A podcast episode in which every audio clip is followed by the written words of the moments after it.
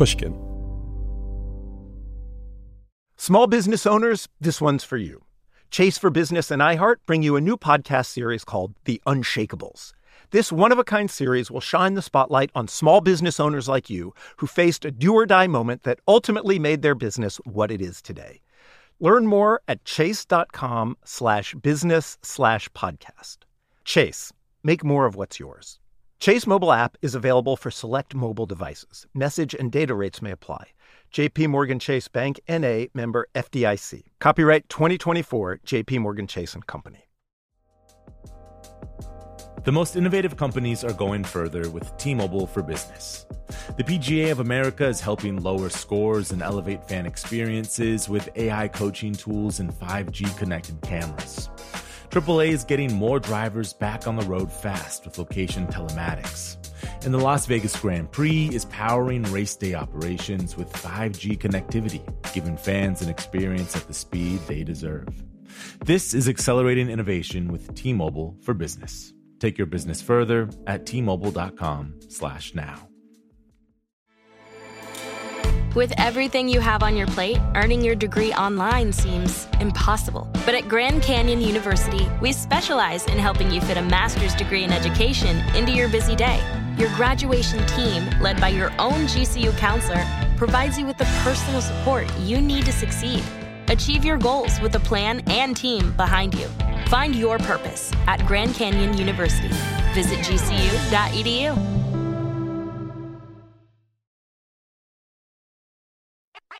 This is Solvable. I'm Ronald Young Jr. The way cancellation makes it seem like one person is responsible for an entire system of behavior.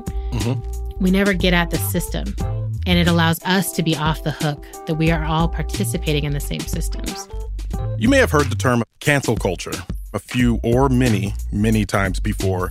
According to Urban Dictionary, cancel culture is defined as a modern internet phenomenon where a person is ejected from influence or fame due to questionable actions.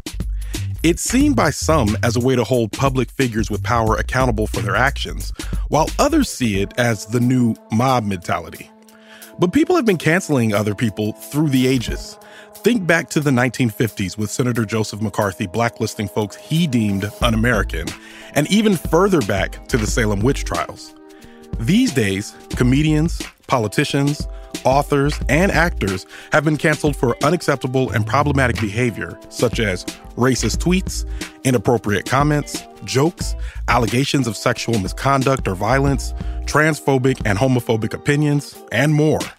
While the reasons for canceling vary, the quick and indignant anger and the mob's desire for swift action hasn't changed. But is it right to cancel people? Actually, we don't want to cancel people. We want to cancel ways of thinking. Adrienne Maree Brown is the author of We Will Not Cancel Us and Other Dreams of Transformative Justice. The culture of disposability is a solvable problem. Adrienne, you first made your thoughts public on cancel culture through a post on your website. And that post was entitled Unthinkable Thoughts Call Out Culture in the Age of COVID 19. What made you decide to write that then? Well, I had been away. I was on sabbatical and um, I've been doing like movement related work, organizing for social change, environmental change, economic justice for like 25 years. And when I came back, I was inundated with all these messages from people calling for the cancellation or deplatforming or something else of all these people. And none of them were people that I necessarily knew. Mm-hmm. Um, none of them were people that I was like, oh, I understand how to hold this person accountable. Mm-hmm. They weren't people of massive power. And so I got concerned about that. You know, I was like, well, what's happening inside of movement that we are not engaging in healthy conflict with each other and figuring out what these differences are about and you know just having the conversations we need to have what's happening that our main way of engaging with each other when we do disagree or when harm happens is to do a public call out. I was worried about that on a lot of levels so i started writing about it. And and the very idea that i felt nervous to write about it even that mm-hmm. felt intriguing to me as someone who, you know, I'm like, we're, we're, trying to fight against people who don't want us to live. And um, in that scenario, I should never feel worried about trying to be in any conversation. I'm like, we got to figure this out because we have to survive. Mm-hmm. I posted the initial blog, which was quite long, and the feedback made me convinced that it would be well served as a book. The book is We Will Not Cancel Us. Yes. Uh, who is us? the us that I was in I was really thinking of was people who are in social justice movements, Mhm. people who are in spaces where they've said, we are abolitionists, we are feminists, we are, you know, post-capitalists. We're trying to figure out a different way of being in relationship to this planet that is respectful, that will sustain us. Particularly inside of that pocket, the abolitionist space. You know, those of us who believe that there is a way that we can be on this planet as a human species that doesn't involve prisons and policing, which is in the lineage of slavery, right? Mhm. There's this body of us who believe that, and we're trying to hold down movement and create movement to be a space where that's the practice, but we're still actually doing these highly punitive measures with each other. And so that was the call. We have to figure out how to do this some other way so that we can break this pattern of disposability. Talk a little bit about uh, how you envision transformative and restorative justice being a way to replace punitive justice. when someone does something wrong, we punish them in any number of ways. Corporal punishment, we take away their freedom, we take away their right to vote, we um, sometimes physically injure them, the death penalty, you know, and it is this binary where people are good or bad, meaning that they are deserving or not deserving of punishment. If that worked, if that worldview worked, then especially with the amount that we have, in particular in the US, invested in the prison system, we should be crime free without Mhm. harm because Yes. we punish so professionally and so thoroughly. It doesn't work. It doesn't actually stop harm from happening. And if you focus on how would we stop the harm from happening, then these models of restorative justice and transformative justice emerge or can be remembered. A lot of these are ways that people long before capitalism and colonialism took over the way the world functioned. Mhm. There have been cultures that had other ways of dealing with harm when it happened, dealing with conflict when it came up. And those ways are both old and ones that we need to relearn. And they involve mediation, being able to sit and be held in a conversation that you can't handle one to one, have someone else there to help move it along and find the places where there's an opening when it feels like it's all a wall. There's community circles, community accountability processes where an entire body or community can sit and hold both or all members of a conflict or harm and find out what is the right move forward. What would actually bring some closure and allow healing to begin in the circumstance? Being able to truly hear each other, being able to Mhm. truly listen, and the idea that people can change. People are always changing. Everything that you're saying, it makes sense when you talk about in movement, uh, when you're talking about marginalized folks, when you're talking about Yeah. folks fighting for justice within the community. But cancel culture is something that it, it's been coming up a lot recently, and there's been a prominent comedian, there's been a prominent rapper, There's Yes. been you know prominent folks. There's been some prominence. yeah, there's been some prominence uh, uh, out there. How do we reconcile the members, people who are members of marginalized community, but in some ways are uh, not necessarily fighting on our team? Mhm. if that makes sense. And when I say our team, I mean the teams of folks that are fighting for justice. The us. yeah, the us. Yeah. Yeah. I mean, I think one of the things that gets teased out with this is how non monolithic we are. Mhm. And I think that's always important for people to understand because then the people that we are organizing amongst and with and for are also non monolithic. Mhm. And what we have to do is be in the conversations if we care about them, you know? Mhm. So to me, there's always a question of are we calling for this person's cancellation because they're causing harm to us? Mhm. What's actually happening? You know, so I look at an R. Kelly and I'm like, Mm. the call there for a cancellation or a muting R. Kelly is related to staunching the economic flow that supports him doing ongoing visceral harm to young girls. Mm. And because of the resources that he has access to, he can just continue to act. So something else has to stop him, right? Mhm. And right right now, the only move we have to stop someone at that level is actually prison, right? Mm-hmm. It's not cancellation because what we see when people get canceled is in a lot of ways, it feeds them. It's like more and more attention moves towards them.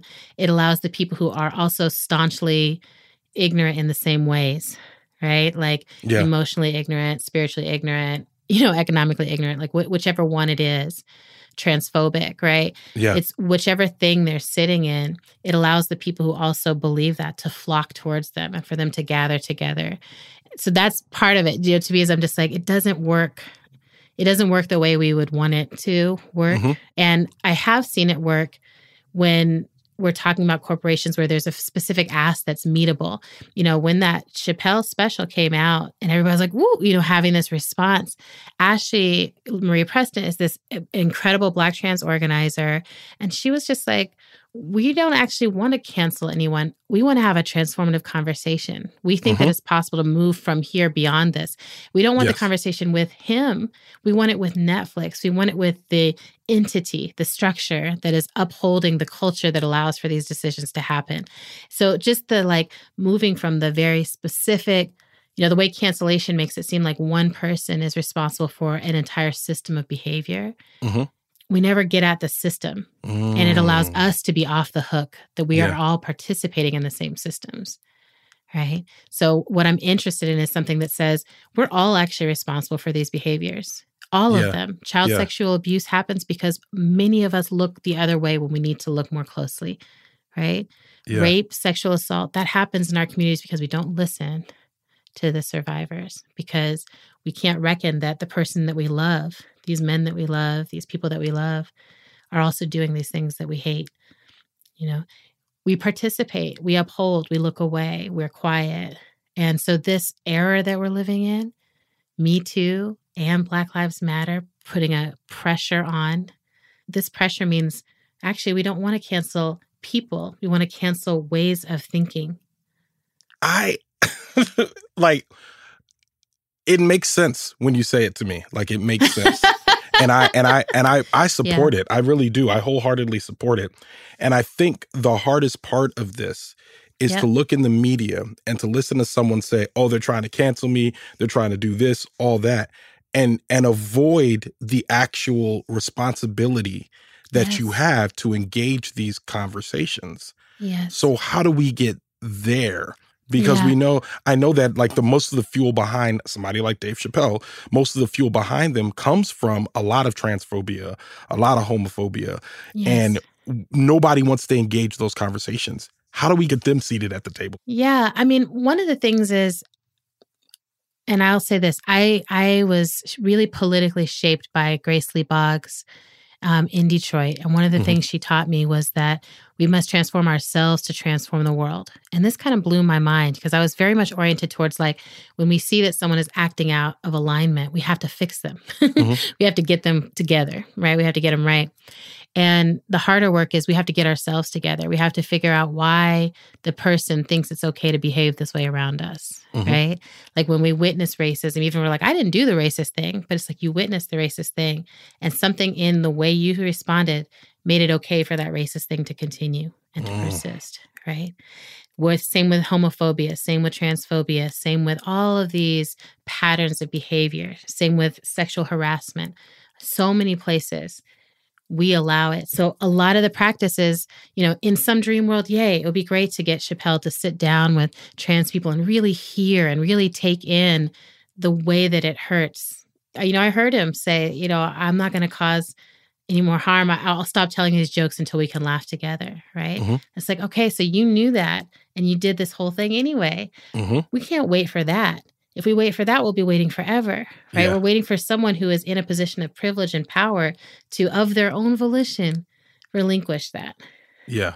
Right? It's never going to yeah. happen. Like yeah. any move will be to protect that space that they've achieved. Instead, we have to have the conversations amongst ourselves that make it impossible for the people to be up on such pedestals anyway. We have the conversations amongst ourselves that are like how we practice with each other is what allows transphobia to persist or not persist. So when we feel our friends saying, "Oh, this special was fine," great. Let me have the conversation with you. Mm, right? Let me have the conversation okay. with you, right? Yeah, and okay. to be like, I, I'm going to get in the boat with you, and I'm not going to say you're wrong. I'm going to say, here's how it felt for me Ah. listening to it. Yeah. Right? Okay. We model something different where it's like, I'm not interested in canceling everyone in the world who thought that special was fine. Mhm. I'm interested in reaching into that place where their humanity is disconnected, you know, and they're not able to see trans people inside of that. Yeah. I want to feel like how do I use this as an opportunity to reconnect that that humanity, that little piece right there. And that goes back to what you're saying about being restorative Exactly. and bringing them back into uh Exactly. Because we are community. actually one entity. No matter where in human time and history we are, like the species, what we Mhm. understand about all species is we function together. The Mhm. bees, it's not like the bees are just like, oh, five of us will go extinct. No, it's like, you know, the conditions work for all of us or they don't work for us. Mhm. And that's the thing our species still has not mastered. We still think that somehow we'll do hierarchy and any of us will survive.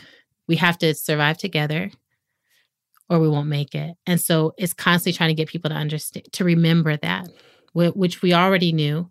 Mhm. And then there were wounds and wounds and wounds. If we restore enough, we'll understand we're all together. And I think that's when the aliens will call us and be like, okay, y'all figured it out. You are humans. You're humans. Got it. Yeah. Finally. Cool. so you think they're hiding until we, we figure got that some adventures for you? I love that. I love that. Yeah. So there's a quote from your book, and it says, I want to invite us to get excellent at being in conflict, which is a healthy, natural part of being human and biodiverse. And I, Yeah. I like this quote because it does invite for challenging conversations and for us to have tension. My question about this one is there are people who are going to say this in defense of harmful statements out of- in defense of uh, people you know doing things that are enacting harm in the community and how Yeah. do we not let them weaponize conflict in a way that's not healthy I think that's really, I love this question because I feel like if I hadn't seen it in nature, I don't know that I would understand the answer to it. And I feel like it's only by recognizing like humans are nature and nature has some fundamental rules. Um, amongst them, that difference is actually one of the things that creates a healthy ecosystem. The differences in an ecosystem nourish each other, symbiosis emerges, and that's when life really gets popping. Like those are mm-hmm. the that's the like, oh, we rainforest? Okay. You know, like it's exciting, right? To be there. But if there's something that is toxic to that system, then literally the entire ecosystem organizes itself to protect itself Mhm. and to really keep that toxic substance out. And I think we have to look at it that way as like, I, for me, I don't think that a person can be that toxic substance, but I think people's ideas and behaviors can bring that toxicity into community. And Mhm. I think that's where then we have to be able to say, hold on, we don't allow that behavior in this space. Can you let that behavior go? Mhm. We see in, in nature all the time things can be restored. There is healing that is possible. This Mhm. is one of the ways that humans used to be in a much more symbiotic, wholesome relationship with Earth, is that we used to, for instance, when we were gathering wood, we would cut a portion from the tree, not cut down a tree, so Mhm. that the tree remained and it gave what it could give and continue growing. If we think of it that way, where it's like, okay, everything can handle some portion being taken away. What is it for us?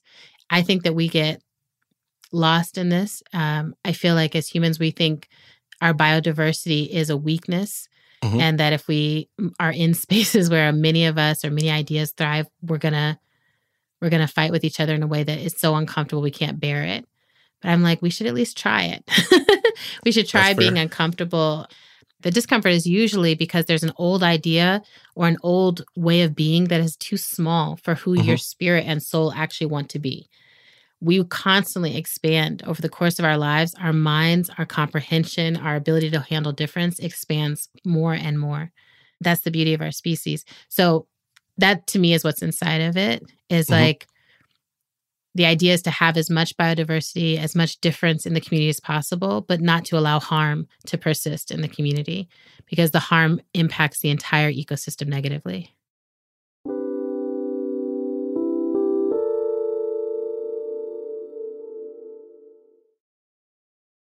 Small business owners, this one's for you. Chase for Business and iHeart bring you a new podcast series called The Unshakables. This one of a kind series will shine the spotlight on small business owners like you who faced a do or die moment that ultimately made their business what it is today.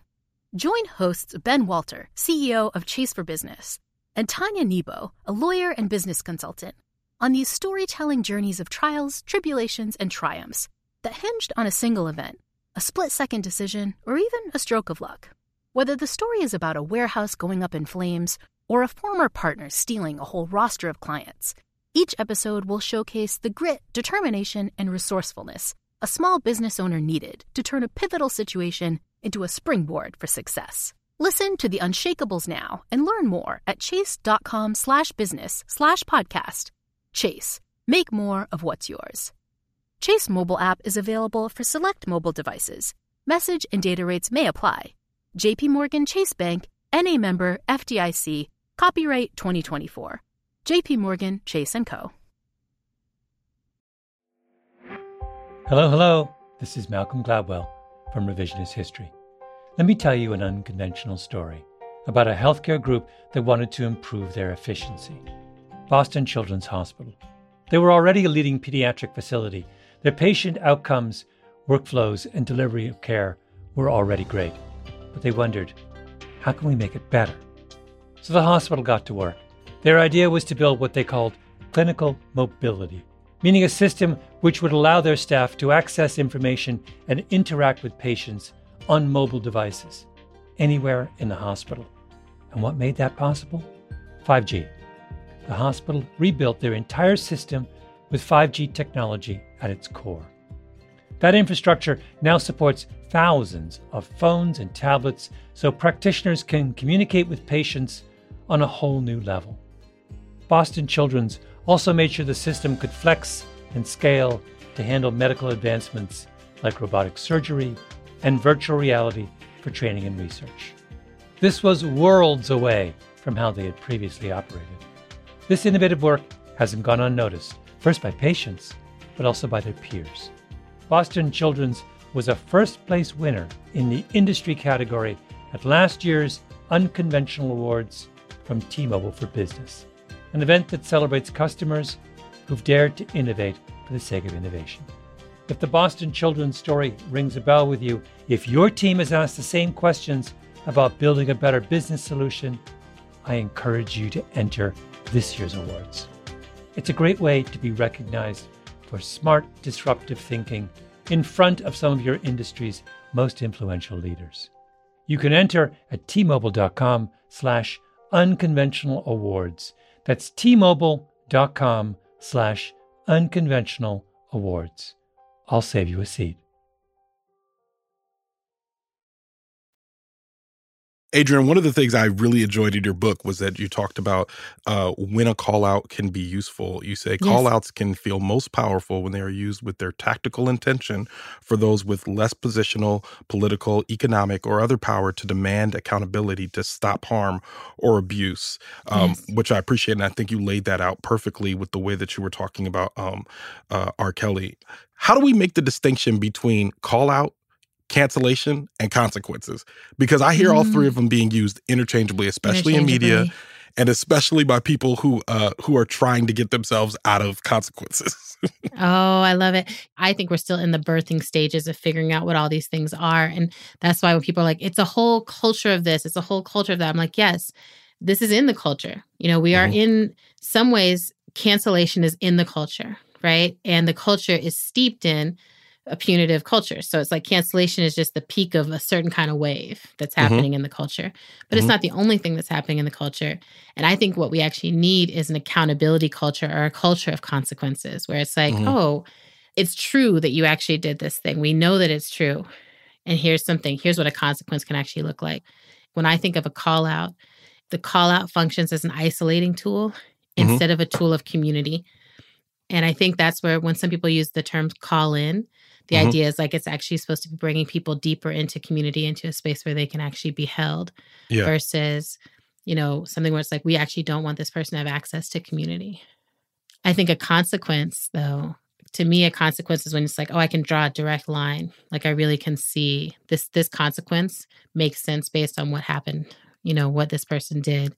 And I think a lot of times what we're missing is there's no veracity around what actually happened. We don't know right? Mm-hmm. And then the, there's no clarity on like what is the consequence. Is it taking one year out of the spotlight? Mm-hmm. You know, is it taking a year off of Instagram or whatever? Because that's about, you know, what I've been noticing as the pattern is people kind of dip out for a year and then you see them come back like everything's great, you know? Yeah, yeah, yeah. We don't talk about that other thing. Yeah, we don't, you know? And a lot of, and they just move on. So I'm like, we need, I'm always interested in like what actually works. If that strategy worked, you know, if, if it was like, dang, we called these people out and rape just stopped. Like, mm. it's not happening anymore. This yeah. really worked. You know, Mariame Kaba is someone that I always point people towards. She is a, an incredible teacher around abolition, particularly mm-hmm. prison abolition. And she really talks about that long, that long pattern of harm doing continues in spite of this system of punitive justice, you know, in spite of all those efforts. She's like, we should just be focused on how we end the harm. That's the only measure. It's yeah. like, did the harm end or did it not end? And I think that helps in a lot of these conversations because people get into some moral high ground space. And I'm like, it's not working, you know? Like yeah. fundamentally it's not working. So it it can't be the, the right way could talk about this with you for hours. I really appreciate you writing this book. Adrienne Maree Brown, thank you so much for being with us today. Wow, thank you for having me. This was a, a great conversation. Adrienne Maree Brown is the author of We Will Not Cancel Us and Other Dreams of Transformative Justice. She's the co host of the podcasts How to Survive the End of the World, Octavia's Parables, and Emergent Strategy. Listeners, if you want to learn more about the solutions we talked about today, I highly recommend Adrienne's book, We Will Not Cancel Us.